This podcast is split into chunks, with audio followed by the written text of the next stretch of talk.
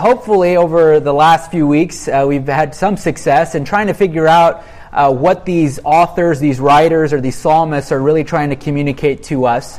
And a lot of times, what they're trying to do is they're trying to challenge our uh, presuppositions, our preconceived notions, or our beliefs about ourselves, about our world, and even about uh, God. And some of the things we've talked about so far, uh, for some of you who have been here, not all, everybody's been here, so just for an example of what we've talked about, uh, some of the psalmists have told us that there are two paths in this world that we can take. And we have the great opportunity of getting to choose which path we want to take. And one of those paths is with God, or we can choose to live a life without God.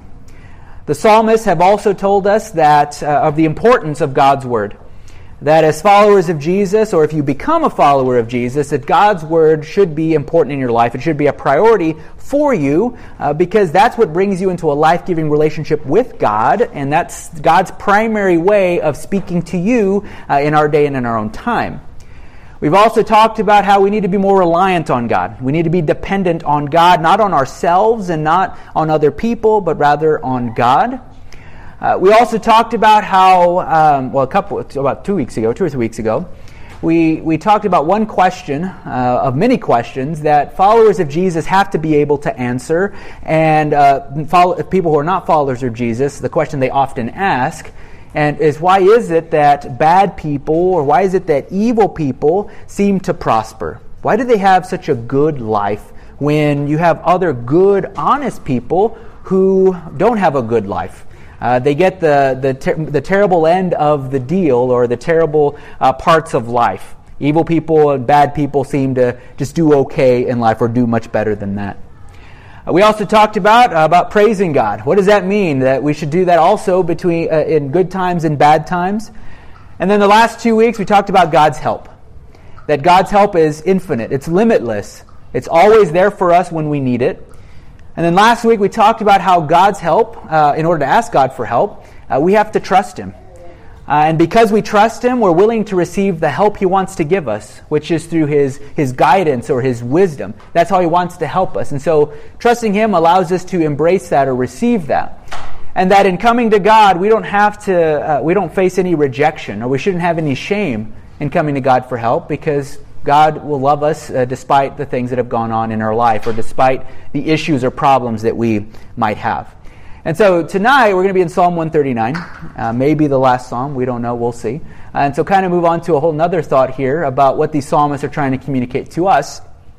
And I'm going to start out with a question. Is it a good thing, if some good thing or bad thing, if someone knows everything about you? Or to put it in another way, maybe is it do you find it encouraging or do you find it threatening to you uh, if someone knew everything that there was to know about you?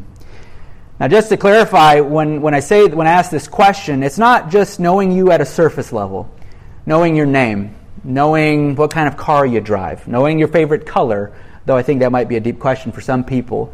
What's your favorite food? What are your likes and dislikes? Uh, th- those kinds of questions. Your job, your major, whatever else. Those are very surface level questions. But the thing I'm talking about here are those things that we keep locked and hidden inside of our hearts and inside of our minds. Usually, those things are, are bad things, uh, things that we wouldn't be so proud of if other people found out that maybe that's the way we thought, or those are the, some of the things that we've done in our past. And it's actually a really interesting thing to think about, uh, especially when we look into all of our lives and even in our world, uh, and the fact that we really don't uh, mind knowing people, uh, excuse me, mind people knowing the deeper things about us if those things are positive. So if they're negative, we don't want anybody knowing about it. But if it's positive, uh, we're fine with everybody knowing everything there is to know about us. You know, our, our, world, and I'm not sure how it is in China, I don't know how it is in Taiwan, Vietnam, uh, you know, everywhere else, but at least for America, you know, we have this big fascination with psychics. And these are people who claim to know maybe what's going on in your present, or they know what's going to happen in your future. So somebody might come to them and say, you know, I want to, you know, I want to know what my future is going to be like. You know, am I going to have a house? Am I going to find love? So am I going to find a husband or a wife? Uh, am I going to have a, a, million dollars or a lot of money in the future or whatever else? Usually, the kinds of questions people ask are very positive things. And so the psychic comes off as knowing more than they probably should know and more than people ordinarily know. Uh, and I don't really believe in that stuff, and I, don't, I probably would assume that and most of us in here don't believe it either. But for the most part, a lot of the things they try to reveal about the person who comes to the psychic, the very deep things, are usually very positive things, no, no, not really negative. And along with this, each and every one of us, you know, we don't have a problem telling other people the good things that have happened in our life. And so maybe, maybe you get a good grade on something. Maybe uh, you get an award, or you talk about your past accomplishments, uh, an award you're going to get in the future. Uh, really, we just love talking about ourselves if it is just all positive, really good things. But you see, we're not very fond of, or we don't love the idea of talking about the bad things in our lives. Those things that we keep hidden, those things that we keep secret that we think are, are, a secret to maybe to God, but they're really not a secret uh, to Him at all, uh, maybe secret to other people. And so we don't want people to know, you know, when we, when we keep these things locked in our hearts. We don't want people to know that maybe we can't sleep at night. Maybe because we're anxious about the future, or we're frustrated with some situation that's going on in our life. We don't want people to know that when we do other things for people, that we have a hidden agenda or we have other motives, uh, or we do it for selfish reasons. We do it only for ourselves to make ourselves look good. We don't want people to know that maybe we're dealing with some habitual sin or some wrongdoing in our lives that we just can't seem to get rid of. We keep that a secret, we keep it hidden. We don't want people to know that even though we look extroverted, we look outgoing to people, that we uh, feel all alone. We feel like we're the only person and kind of in our situation and nobody else can understand us. We don't want people to know that even though we look like a super confident person, that we have some insecurities in our lives. There are things that, uh, that, in events that have happened in our lives that we feel embarrassed about, but we don't want anybody to know about them. So, knowing that there are a lot of good things in our lives, and a lot of bad things in our lives as well that we don't want anyone to know. Go back to this question here Is it a good thing or is it a bad thing that someone knows everything that there is to know about you? And I think this is what brings us to Psalm 139. And Psalm 139 was written by King David, who has written a lot of the Psalms that we've talked about so far. So it's just another Psalm of David. And we know, if we know anything about David's life, we know David really had a mixed bag of life. He had some good things that happened in his life, uh, and he had some bad things happen. He saw times where God was really working in his life, but then he also saw times where he was suffering because of uh, the consequences of his own decisions, uh, what he chose to do with his life. But David is going to answer a similar question to this. But the subject is not just going to be someone, some random person. But it's going to phrase it this way Is it a good or bad thing if God knows everything that there is to know about you? And he's going to encourage us to really rest in the fact that just because God knows everything about us, that doesn't change the way that he loves us. He still cares for us and loves us the same despite the bad things and even the good things that we are going to do, or are, have done, are doing, or will do uh, in our lives. And so we're going to go to one, Psalm 139. So if you're there, I'm going to read through it and give some commentary as we go through there. Okay? Uh, okay, I know you can do it. Will you do it? Thank you. Uh, verse, starting in verse 1 You have searched me, Lord, and you know me. You know when I sit and when I arise. You perceive my thoughts from afar. You discern my going and my lying down. You are familiar with all my ways. Before a word is on my tongue, you, Lord, know it completely. You hem me in behind and before, and you lay your hand upon me. Such knowledge is too wonderful for me, too lofty for me to attain. So God is all seeing. Uh, verse 7 Where can I go from your spirit? Where can I flee from your presence? If I go up to the heavens, you are there. If I make my bed in the depths, you are there. If I rise on the wings of the dawn, if I settle on the far side of the sea, even there your hand will guide me, your right hand will hold me fast. If I say, Surely the darkness will hide me, and the light become night around me, even the darkness will not be dark to you. The night will shine like the day, for darkness is as light to you. So God is all present here. Then verse 13, For you created my inmost being. Uh, you knit me together in my mother's womb. So we're intricately woven. Great care has gone into making each and every one of us.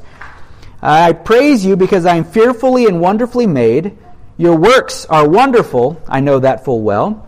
My frame was not hidden from you when I was made in the secret place. When I was woven together in the depths of the earth, your eyes saw my unformed body.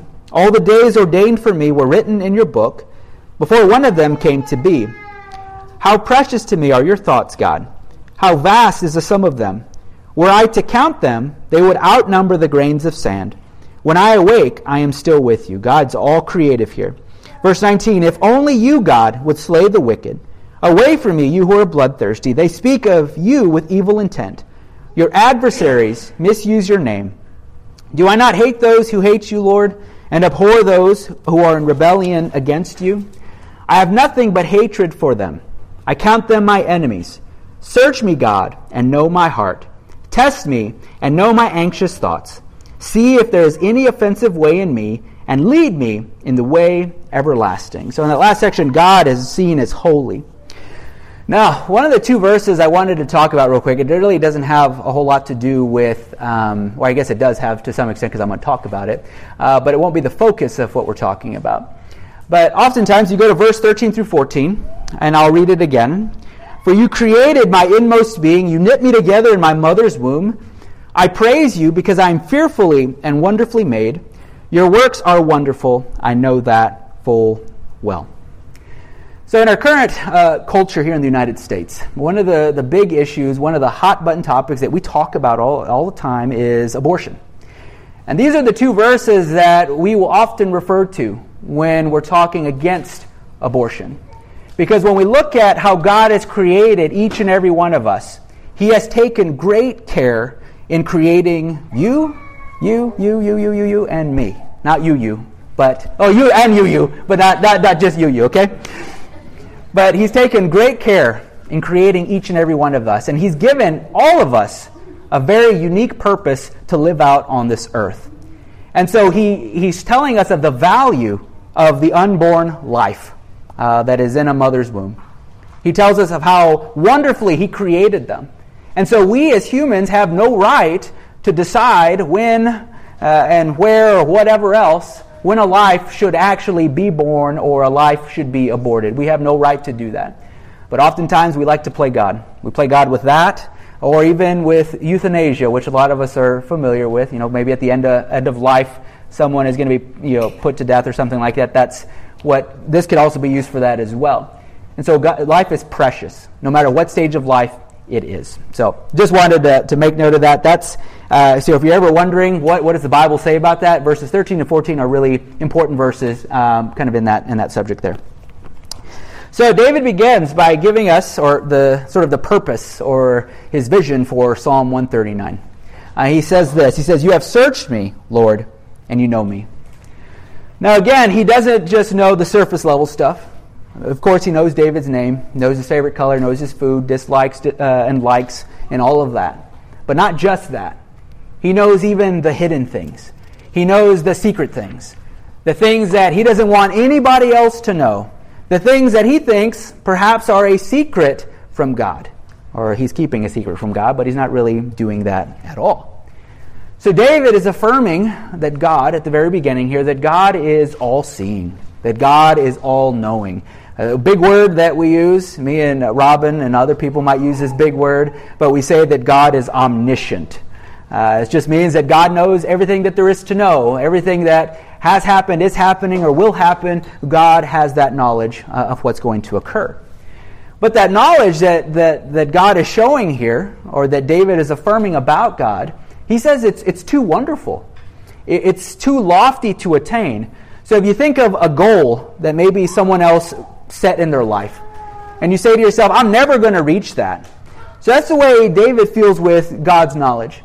He sees that God knows so much. It's this goal up here that he's never going to attain. He's never going to be able to know as much as God knows. And so David feels sort of entrapped by God's love. And often when we use that word, it really it means like you you feel tricked or you feel seduced or something. But really, for David, it's a really positive thing. He loves the fact that he is surrounded by God and that God actually knows everything that there is to know about him. And so God's knowledge then leads him to say the next thing, where he says, Where can I go from your spirit? Where can I flee from your presence? So God is not just all seeing, He doesn't just know everything. But another big word we use is that God is omnipresent, that God is everywhere. So if you think about the darkest place on earth, the deepest depths of space, if you think about the darkest part of your soul, God is there. God is never absent from any part of our life. God is not absent in any physical place on this earth. And so David affirms that as well. And so he also affirms not just the knowingness of God, that God knows everything, that God's everywhere, but he also tells us that God is all creative and that God is also all holy. So God is all creative in that he's created each and every one of us with a very unique purpose, uh, with, uh, and he's, tra- taken great care in doing that as well. And then he also tells us that God is all holy. Now, we talked about God's holiness like a few months ago. Now, holiness, the God's holiness, means that He's perfect. So it's God's perfectness. And so when you think about everything that we refer to God as, so if we refer to God as love, or refer to Him as merciful, or we refer to Him as just, His holiness, His being perfect, is what defines those things. And so if God is love, God shows perfect love towards us. If God is a just God, God is perfectly just towards us. And if God has mercy, He's got perfect mercy, a holy mercy, so it's perfect towards us. And so in this case here, when we know that God is holy, we get to a point in our lives where we can pray like David prayed for God to, to search him and to show him the things in his life that uh, are not pleasing to God or the areas of his life where he's not living like he should be living, like God wants him to live. And so God's all holy, and God's task is to even do that in our own hearts and in our own minds. So God looks deep within us to look at those things.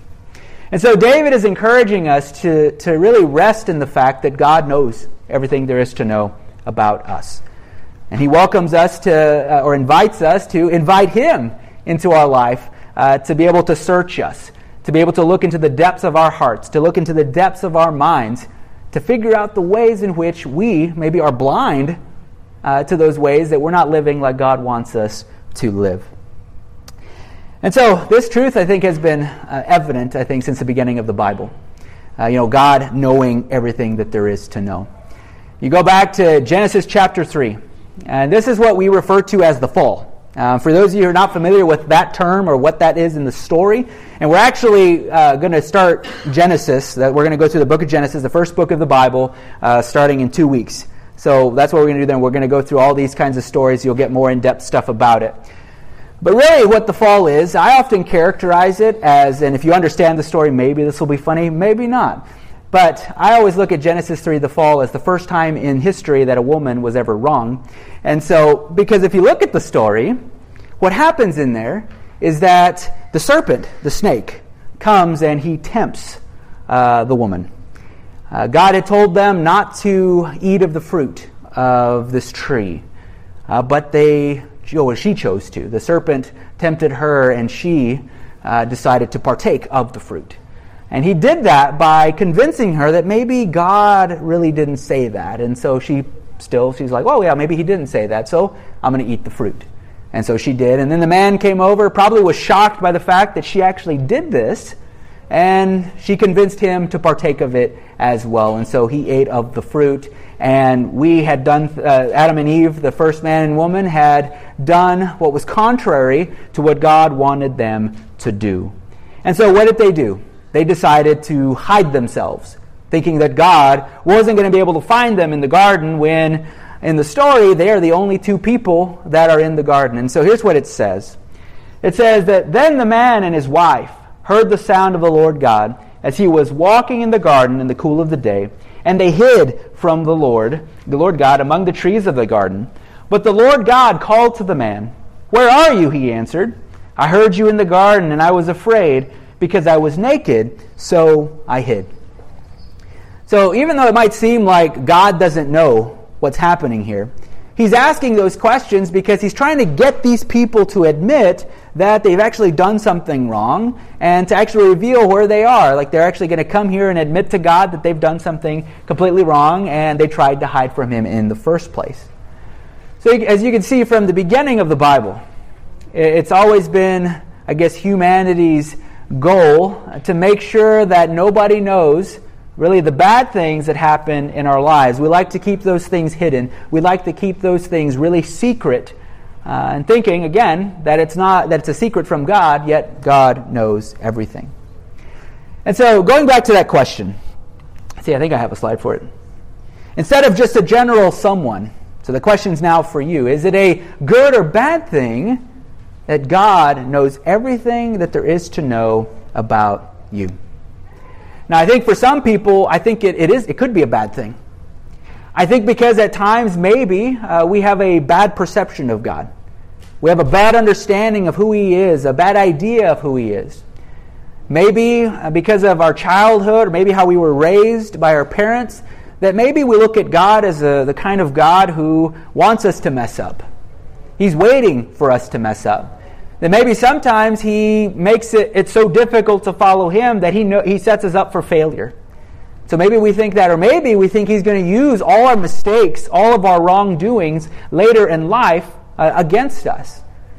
Maybe, maybe you say, well, if I ask God for help, He's going to say, well, you did this one thing, that one time, this bad thing, and so I can't help you. I'm not going to help you.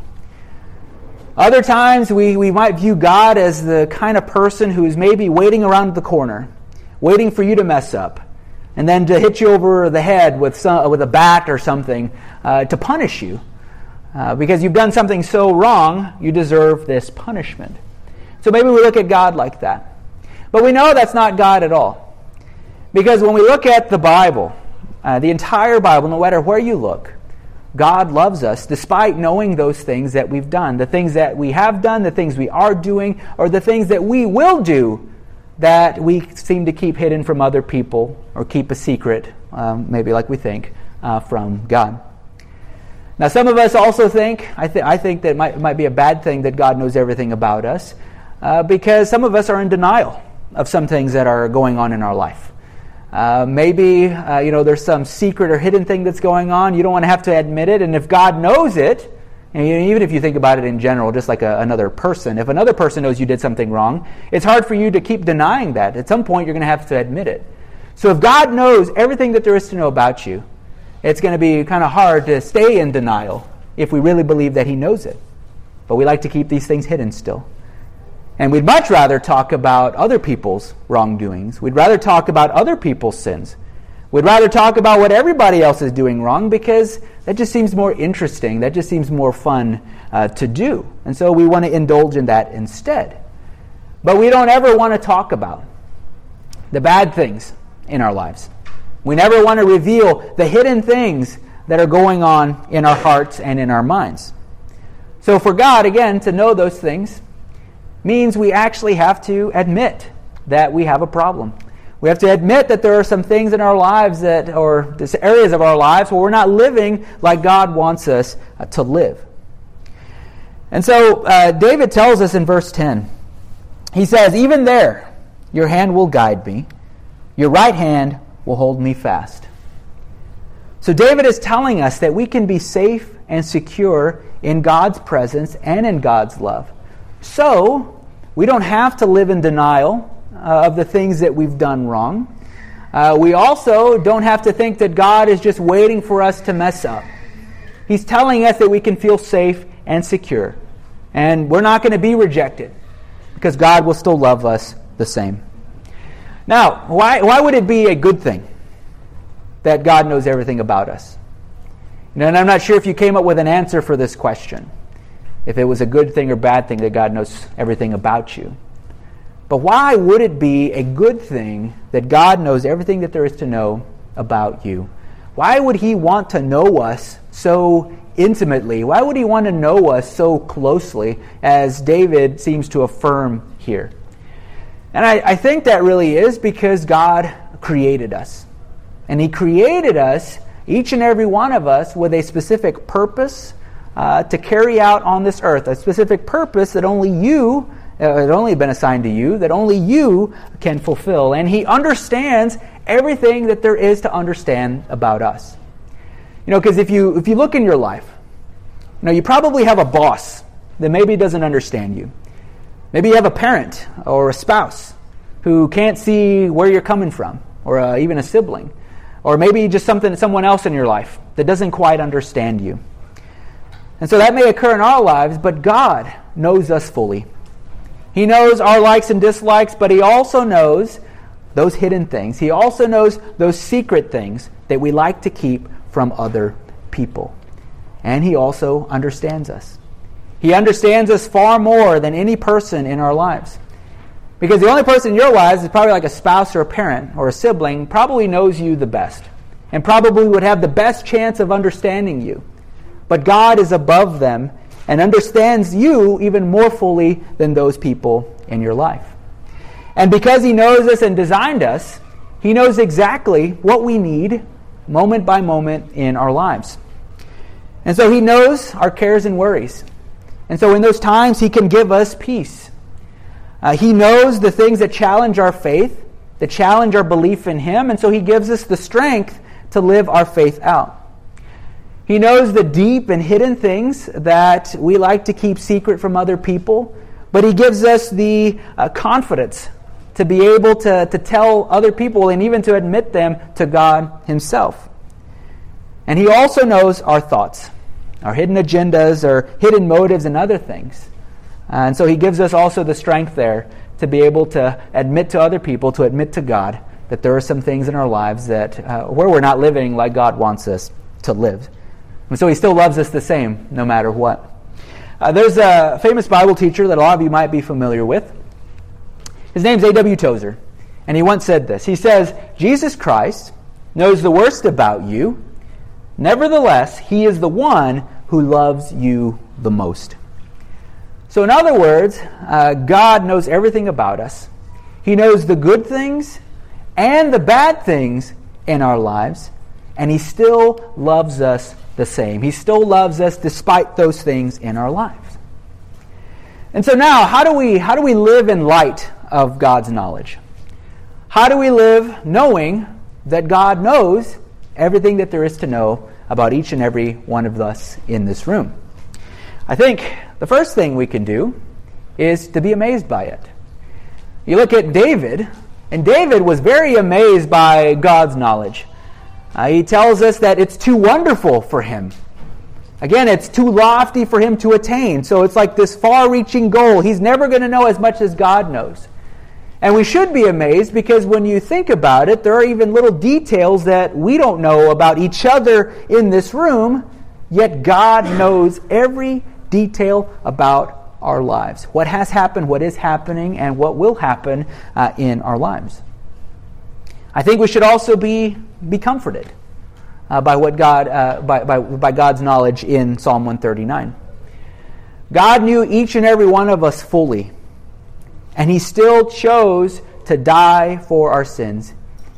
God still chose to send His Son Jesus down to this earth to die for the sins of the world so that we could spend eternity with Him. We could have eternal life now. We could have this peace, joy, uh, and everything else with Jesus now and also have eternal life in the future.